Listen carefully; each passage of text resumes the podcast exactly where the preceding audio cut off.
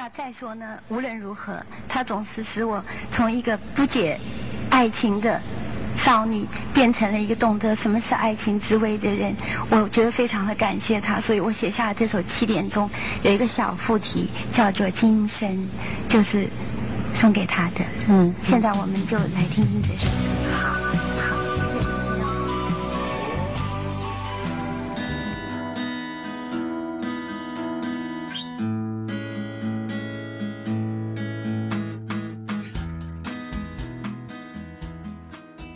亲爱的听众朋友们，大家好，这里是 FM 三九一七四六与君享电台，闲聊读书和音乐，时光静好与君享，我是西仔。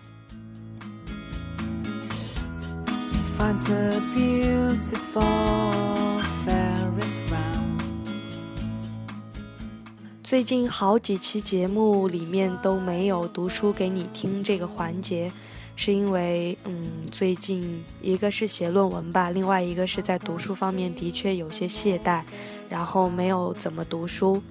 那么今天的话，重点可能就想要放在读书给你听的这个环节，因为想要介绍一位自己非常喜欢的作家三毛。第一次读三毛的书是在学校的图书馆，然后当读到他的第一本书的时候，就被他的文字和风格所吸引，非常喜欢他的写作方式，那种感觉就像在讲故事聊天一样，娓娓道来，也非常喜欢他文字里面的他的生活和那些故事。于是，在被三毛吸引之后，就一口气把在图书馆里面查找读了他的十本书。那其实三毛一共是有十一本作品集的，呃，还有另外还有一本是他和荷西有一块儿，呃，翻译了一本西班牙的这个儿童方面的插画的童话书，没有读也没有找到。然后呢？在他十一本书里面，有一本《流星雨》还没有读到。三毛的这十本书反复读了大概有两三遍，然后从他的书中，我所看到的三毛是一位非常独立、爱自由又很潇洒的女性，既非常能吃苦，又走得了高大上。不管是她的留学生活也好，还是后来，呃，因为嫁给荷西和荷西到非洲去生活也好，就觉得她的生活非常的丰富多彩，并且作为那个时代的女性，能够只身前往国外去留学去生活，觉得也是非常勇敢、非常值得让人佩服的事情。第一次听三毛的声音是在一档关于三毛的纪录片的节目里面，然后放了一段当时他参加台湾的一个电台节目的时候那种访谈性的节目里面的一段录音，有讲过他的情感生活，特别是他和荷西的相知相遇的过程。其实他和荷西从认识到结婚的过程，有在书里面都有写过。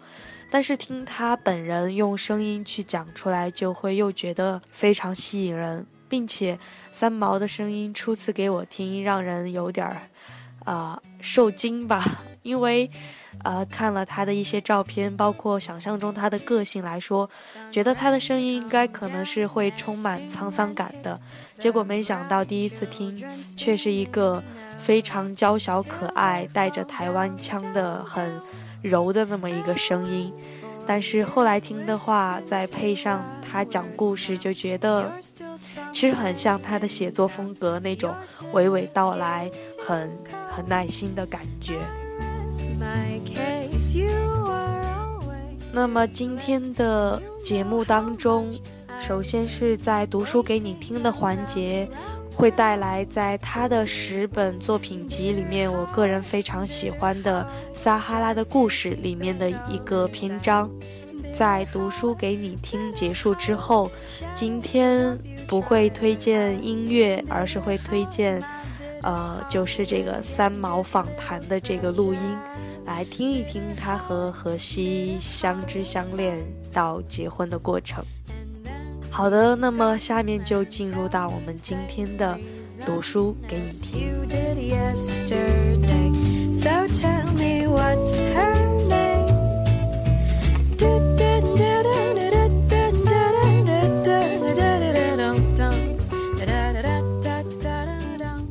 沙漠中的饭店三毛。我的先生很可惜是一个外国人这样来称呼自己的先生，不免有排外的味道。但是因为语文和风俗在各国之间确有大不相同之处，我们的婚姻生活也实在有许多无法共通的地方。当初决定下嫁给荷西时，我明白地告诉他，我们不但国籍不同，个性也不相同，将来婚后可能会吵架，甚至于打架。他回答我：“我知道你性情不好，心地却是很好的，吵架打架都可能发生，不过我们还是要结婚。”于是我们认识七年之后，终于结婚了。我不是妇女解放运动的支持者，但是我极不愿在婚后失去独立的人格和内心的自由自在化，所以我一再强调，婚后我还是我行我素，要不然不结婚。荷西当时对我说：“我就是要你你行你素，失去了你的个性和作风，我何必娶你呢？”好，大丈夫的论调，我十分安慰。做荷西的太太，语文将就他。可怜的外国人，人和入两个字教了他那么多遍，他还是分不清。我只有讲他的话，这件事总算放他一马了。但是将来孩子来了，打死也是要学中文的，这一点他相当赞成。闲话不说，做家庭主妇，第一便是下厨房。我一向对做家事十分痛恨，但对煮菜却是十分有兴趣。几只洋葱，几片肉，一炒便出一个菜来。我很欣赏这种艺术。母亲在台湾，知道我婚姻后，因为河西工作的关系，要到大荒漠地区的非洲去，十二分的心痛。但是因为钱是河西赚，我只有跟了饭票走，毫无选择的余地。婚后开除不久，我们吃的全部是西菜。后来家中航空包裹飞来接济，我收到大批粉丝、紫菜、冬菇、生力面、猪肉干等珍贵食品，我乐得爱不释手。加上欧洲女友寄来罐头酱油，我的家庭中国饭店马上开张。可惜食客只有一个不付钱的。后来上门来要吃的朋友可是排长龙啊。其实母亲寄来的东西要开中国饭店实在是不够。好在荷西没有去过台湾，他看看我这个大厨神气活现，对我也升起信心来了。第一道菜是粉丝煮鸡汤，荷西下班回来总是大叫：“快开饭啊，要饿死了！”白白被他爱了那么多年，回来只知道叫开饭，对太太却是正眼也不瞧一下。我这黄脸婆倒是做的放心。话说第一道菜是粉丝煮鸡汤，他喝了一口问我：“咦？”什么东西？中国细面吗？你岳母万里迢迢替你寄细面来？不是的，是什么嘛？再给我一点，很好吃。我用筷子挑起一根粉丝，这个啊叫做鱼。鱼？他一呆。我说过，我是婚姻自由自在话，说话自然心血来潮，随我高兴。这个啊是春天下的第一场雨，下在高山上，被一根一根冻住了。山包扎好了，背到山下来，一束一束卖了换米酒喝，不容易买到哦。荷西还是呆呆的，研究性的看看我，又去看看盆内的雨，然后说：“你当我是白痴？我不置可否。你还要不要？”回答我：“吹牛大王，我还要。以后他常吃春雨。”到现在不知道是什么东西做的，有时想想荷西很笨，所以心里有点悲伤。第二次吃粉丝是做蚂蚁上树，将粉丝在平底锅内一炸，再撒上搅碎的肉和汁。荷西下班回来一向是饿的，咬了一大口粉丝，什么东西？好像是白色的毛线，又好像是塑胶的，都不是，是你钓鱼的那种尼龙线，中国人加工变成白白软软的了。我回答他。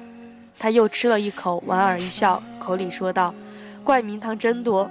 如果我们真开饭店，这个菜可卖个好价钱。乖乖，那天他吃了好多尼龙加工白线。第三次吃粉丝是夹在东北人的盒子饼内，与菠菜和肉搅得很碎当饼馅。他说：“这个小饼里面你放了鲨鱼的翅膀，对不对？我听说这种东西很贵，难怪你只放了一点点。”我笑得躺在地上。以后这只很贵的鱼翅膀，请妈妈不要买了，我要去信谢谢妈妈。我大乐，回答他：“快去写，我来译信。”哈哈。有一天他快下班了，我趁他忘了看猪肉干，赶快将藏好的猪肉干用剪刀剪成小小的方块，放在瓶子里，然后藏在毯子里面。恰好那天他鼻子不通，睡觉时要用毛毯。我一时里忘了我的宝贝，自在一旁看那第一千遍《水浒传》。他躺在床上，手里拿个瓶子，左看右看。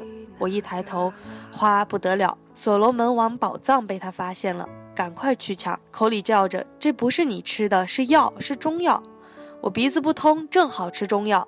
他早塞了一大把放在口中，我气急了，又不能叫他吐出来，只好不想了。怪甜的，是什么？我没好气地回答他：“喉片，给咳嗽的人顺喉头的，肉做的喉片。”我是白痴。第二天醒来，发觉他偷了大半瓶去送同事们吃。从那天起，只要是他同事看见我，都假装装咳嗽，想再骗猪肉干吃。反正夫妇生活总是在吃饭，其他时间便是去忙着赚吃饭的钱，实在没多大意思。有天我做了饭卷，就是日本人的寿司，用紫菜包饭，里面放些维他肉松。荷西这一下拒吃了。什么？你居然给我吃硬蓝纸、复写纸？我慢慢问他：“你真不吃？不吃，不吃。”好，我大乐，吃了一大堆饭卷。张开口来，我看。他命令我：“你看，没有蓝色，我是用反面复写纸卷的，不会染到口里去。反正平日说的是唬人的话，所以常常胡说八道。你是吹牛大王，虚虚实实，我真恨你。从实招来是什么嘛？”你对中国完全不认识，我对我的先生相当失望。我回答他，又吃一个饭卷。他生气了，用筷子一夹夹了一个，面部大有壮士一去不复返的悲壮表情，咬了半天吞下去。是了，是海苔。我跳起来大叫：“对了对了，真聪明！”又要跳，头上吃了他一记老大暴力。中国东西快吃完了，我的中国饭店也舍不得出菜了，西菜又开始上桌。荷西下班来看见我居然在做牛排，很意外又高兴，大叫：“要半生的，马铃薯也炸了吗？”连着给他吃了三天牛排，他却好似没有胃口，切一块就不吃了。是不是工作太累了？要不要去睡一下再起来吃？黄脸婆有时也温柔，不是生病，是吃的不好。我一听，呼一下跳起来，吃的不好，吃的不好。你知道牛排多少钱一斤？不是的，太太，想吃鱼，还是岳母寄来的菜好。好啦，中国饭店一星期开张两次，如何？你要多久下一次雨？有一天，荷西回来对我说：“了不得，今天大老板叫我去，加你薪水。”我眼睛一亮，不是，我一把抓住他，指甲掐到他肉里去。不是，完了，你给开除了！天哪，我们，别抓我嘛，神经兮兮的。你听我讲，大老板说我们公司谁都被请过到我们家吃饭，就是他们夫妇不请，他在等你请他吃中国菜。大老板要我做菜，不干不干，不请他，请同事工友我都乐意，请上司吃饭未免太没骨气。我这个人啊，还谈些气节，你知道我。我正要大大宣扬中国人的所谓骨气，又讲不明白，再一接触到荷西的面部表情，这个骨气只好哽在喉咙里啦。第二日，他问我：“喂，我们有没有笋？家里筷子那么多，不都是笋吗？”他白了我一眼。大老板说要吃笋片炒冬菇。乖乖，真是见过世面的老板，不要小看外国人。好，明天晚上请他们夫妇来吃饭，没问题，笋会长出来的。荷西含情脉脉地望了我一眼，婚后他第一次如情人一样的望着我，使我受宠若惊。不巧那天辫子飞散，状如女鬼。第二天晚上，我先做好三道菜，用文火热着，布置了有蜡烛的桌子，桌上铺了白色的桌布，又加了一块红的铺成斜角，十分美丽。这一顿饭吃的宾主尽欢，不但菜式色香味俱全，我这个太太也打扮得十分干净，居然还穿了长裙子。饭后，老板夫妇上车时特别对我说：“如果公共关系室将来有缺，希望你也来参加工作，做公司的一份子。”我眼睛一亮，这全是笋片炒冬菇的功劳。送走老板，夜已深了，我赶快脱下长裙，换上牛仔裤，头发用橡皮筋一绑，大力洗碗洗盆，重做灰姑娘状，使我身心自由。荷西十分满意，在我背后问：“喂，这个笋片炒冬菇真好吃，你哪里弄来的笋？”我一面洗碗一面问他：“什么笋？今天晚上做的笋片啊！”我哈哈大笑。哦，你是说小黄瓜炒冬菇吗？什么？你你你骗了我不算，还敢去骗老板？我没有骗他，这是他一生吃的最好的一次嫩笋片炒冬菇，是他自己说的。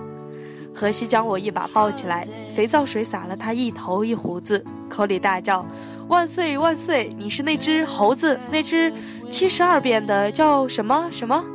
我拍了一下他的头。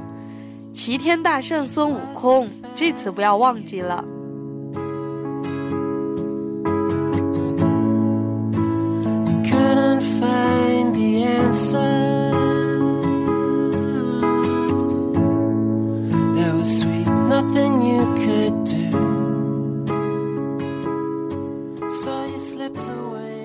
好的，那么今天的读书给你听的环节也就结束了。在节目的最后呢，就送上这一段三毛在访谈时的录音，让我们来一起听一听他和荷西的相知、相遇、相爱的故事吧。那么感谢您的收听，我们下期再见。那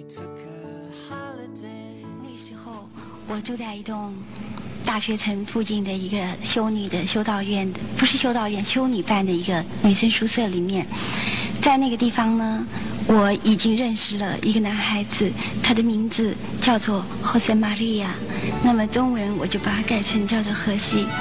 那么当时我是把他当做一个普通的朋友，可是就是上一首歌说到做一个花蝴蝶一样的那个事情呢，跟荷西从来没有发生过，因为他太纯真了。那么在那个宿舍的大树下呢，几乎啊一个礼拜有三四次啊，就会听到那个我们那边就会听到那个。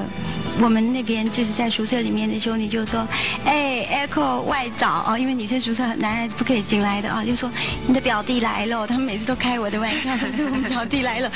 那么我就冲出去说什么表弟哦又来了，我就跑去推他一把，就说你怎么又来了？他就说我我他掏他就从那个裤子口袋里掏出十四块贝塞达来啊。西班牙钱，他说我有十四块钱啊，一张电影票七块钱，十四块刚好可以两个人看电影。但是呢，我现在请你去看电影呢，我们就必须走路去，因为我没有别的钱了。我说没有关系啊，我们就走路去啊，就在那个宿舍附近去看电影好了。于是我们也没有挑片子，就去跟他看了第一场电影。那么有一天呢，我们在公园里头坐着，我没地方去，我们坐在公园的板凳上。何西就跟我说，他说：“Echo，你呀，等六年啊，我还有四年的大学要读，我还有两年的兵役要服。等到这六年过去的时候呢，我就娶你。我一生的愿望呢，就是我也不敢想要一个大房子，我只要啊有一个小小的公寓，我每天出去赚钱，回来的时候你在家里煮饭给我吃，啊，这就是我人生最快乐的事情了。那我听他讲的时候呢，我心里忽然受到一种很深的感动，因为我觉得他说的话不是就是在我初恋的时候，我反过来跟那个男孩子说的话吗？我既然你说了这个话，那么我们就疏远一点，不要常常见面好了。你最好不要到宿舍来找我了啊。那么他听了就很难过哈。他说：“我不是说现在，我说六年以后。”我说：“那你这六年你付出去的感情，万一我不能给你那个承诺怎么办呢？”后来他就跟我说：“他说，他说那既然你那么说，我也是很守承诺的哈，我可以不来找你。”他就走了。走的时候呢，他倒着跑，他看着我的脸就往后退。那个公园很大，也不会绊倒东西的。那么他就倒着跑，手里就捏着他那个从来不戴的一顶法国帽子啊，倒着跑，一面跑一面挥手，一面就叫 “Echo 再见，Echo 再见，哦 Echo 再见，可是都快哭出来了，还在那里做鬼脸哈，说 Echo 再见，就倒着跑。我永远不能忘记他跑的时候啊，就在他的后面的那个马德里的黑夜里头啊。除了几棵大枯树和那个平原之外，忽然在那个时候，茫茫的像茫茫的像那个羽毛一样的雪花，就在天空里面一块一块的飘下来，就隔着我们两个人越来越远的时候，那个雪花就在我们的中间漫天飞舞起来啊！那时候我一直忍住，眼泪都快要流出来了，因为我觉得他是一个很难得的一个对我这样真诚、真心相爱的人。我几乎要忍不住狂喊他的名字，要叫他回来。可是我一直跟我自己说，我不可以这样冲动，我要理智一点，我就没有叫他。因为他很守承诺，以后那六年我们就没有了消息。六年之后，我就是命运把我带领的，我不知怎么的，我又回到了马德里去了。那时候就有一个朋友，他就打电话给我。就他吓我，他就快说，哎，快来快来快来，不要坐公共汽车，不要坐地下车，坐计程车来。我说什么事呢？他说快来快来快来，这很重要的事情。于是我想他们家不要发生什么事了，我就赶快坐计程车去了。到了他们家，他说你进来。我看他显显，我说什么事？他说没有，你进来嘛，到那个房间去，就把我关在里面，眼睛闭起来。我说好，然后手放背后放好，就我一听到他们就把我关在那个房间里，把门咔嗒一关锁住。我就很守承诺的把眼睛闭住。过一下，我听到房门开了，然后我感觉到在我的身后有一个很一双很温柔的手臂，就把我从我背后环起来，然后把我一抱抱起来，就这样开始打转。好，那时候我就穿着那个《撒哈拉故事》那个书里面那条那个连身的长裙子，是毛毛料的，冬天的，那个裙子就被一个人抱着打转，我眼睛当然打打开了。我一看的时候，又是一个长得高大、留了满脸大胡子的当年的我的一个小朋友何西，他回来了，我快乐的不得了，就尖叫起来了，就也是很快乐的拥抱他哈，亲吻他。那时候他长大了，恰好六年，于是他就跟我说，他说。来来来，到我家去。他家就在那个朋友的楼上。我家里没有人在。我说我去干什么？他说我给你看一样东西。于是我就跟他上去了。跟他上去的时候，走到他的房间里头的时候，他把门一推开哦，我发觉哦，满墙都是我放大的黑白照片，而我从来没有寄过照片给他。我就问他照片哪里来的？他说你寄给人家的嘛。我就去把他们的底片，把他们照片偷来，到照相馆里面去翻拍了，就把它放那么大。那么因为那个时候他们。家是西西晒的，所以有百叶窗。因为年代已经很久了，那个百叶窗把我的照片都弄成一条一条的，都发黄了。我看到那个照片的时候，我再看到我眼前的这个人，我就觉得说，我还要谁呢？我这一生，嗯，我根本没有考虑到他比我小，还比我大，这不是一个问题了，在我们之间。所以那个时候，我很不是很冲动的，我非常理智的就问他说。何西，六年以前你说你最大的愿望就是要娶我，现在如果我跟你说我要嫁给你，是不是太晚了？他说天哪，他说一点也不晚，他快乐的不得了，他也流下了眼泪。那么我们可以说是没有恋爱，我们就决定结婚了。一结婚我们就一，就后来我们就去了沙漠，我们在沙漠里头结的婚。那么就是今生。是我的初恋，今世是我的婚姻。那么荷西和我都是很老派的，就是说结了婚就是结了婚，先生就是先生，太太就是太太。那么其实我们的爱情是婚后才慢慢的开始。那么一年一年又一年，我觉得我虽然住在沙漠里，在他的身边，为什么我眼前看到的都是繁花似锦？那么我的歌词里面就有这样的句子说：花又开了。花开成海，海又升起，让水淹没啊！为什么看到那个沙漠里面有这样蔚蓝的海水啊？有这样的花？因为就是他在我的身边，所以那个时候呢，我。就觉得说他是我生生世世的夫妻，以前的一切感情的纠缠、枝枝节节都不算了，我就变成这样纯洁的一个人，就是他的太太，这么纯洁的一个女人就跟住了他。但那个时候呢，因为他做的工作很有危险性的，危险性很高，所以我就一直跟他说：“我说你需要两个守望的天使，大概上帝已经派给你了，不过我还是要做你的天使，你要记住啊，我。”不在你身边的时候，你不要跟永恒去拔河哟。你做危险的事情的时候，你总叫我在旁边守着你，啊。那么这样子呢，我们就是大概过了六年的夫妻生活。那么最后呢，他有一天我跟他讲过，他如果说是玩潜水的时候，我一定要在岸上等，我岸上等他就不会有问题，因为他出过好几次问题，都是我不在他身边的时候。那么我也有一点迷信，我总觉得说我是他守望的天使，所以在这个歌词里面就说了，不是跟你说过三次了吗？我是你的天使啊。那么最后呢，他出事了，当他的尸体被打捞出来的时候，呃，正是中秋节。啊，那时候日已尽，潮水退去，皓月当空的夜晚，交出了再不能看我、再不能说话的你。他是这样被我们打捞起来的，然后放到那个小岛的一个墓园的旁边的一个小房间里头去。那么这是一件很奇怪的事情。我去看他的时候，我已经是半疯了。人家跟我说是他，我说。不是他，我不相信，我一定要看见了他，我才相信。他们说：“那你去看，你要勇敢。”我说：“好。”后来走到那个房间门口的时候，我就把陪我去的朋友都挡在门外。我说：“如果是他的话，那么这是我们夫妻的最后一个晚上，我要跟他守灵了。你们不要进来，让我跟他在一起。”那么那些西班牙朋友就照顾着我的爸爸妈妈，当时他们在那边，我一个人走进去了。走进去的时候，我看到那个棺材里躺着的人，就是我心爱的丈夫。我怎么看都是他，实在是没有错啊！但我也没有大哭大叫，我就上去看到他穿着他心爱的潜水衣，我就把我的手握住他的手，就像我们平常生活的习惯一样，在这样走路总是拉着手的。我就跟他讲，我说，荷西，以我的经验或者我们自共同的经验，好像你死的时候你要经过一个黑黑的隧道，你不要怕，我上有高堂，我有父母，我不能跟你一起走，可是你不要怕，我握住你的手，你勇敢的走过去，虽然我不在你身边，你这个隧道过了以后，那边有光，神会来接你。过几年我再来赴你的约会，我就握住他的手，一直跟他说要勇敢，要勇敢。没有我的时候，你也要勇敢。那讲的时候他已经过世两天了，我不知道为什么在那个时候，好像他他不能再告诉我跟我讲话。可是那时候我讲完这些话的时候，他的双眼里面流出鲜血来，他的鼻子、他的嘴也流出了鲜血来。我不知道，到今天我也问过很多学医的朋友们，说这是为什么？请你告诉我，人死了不是血液不能循环了吗？他说我们不能解释啊。我拉住他的时候，那么这个歌词里面呢，就有这样的句子说：同一条手帕擦你的血，湿我的泪，就是潮湿的湿。当时就是我一面擦我的眼泪，一面擦他的血，一面擦眼泪，就同一条手帕跟他这样血泪交融，就一如好像万年前的那个初夜。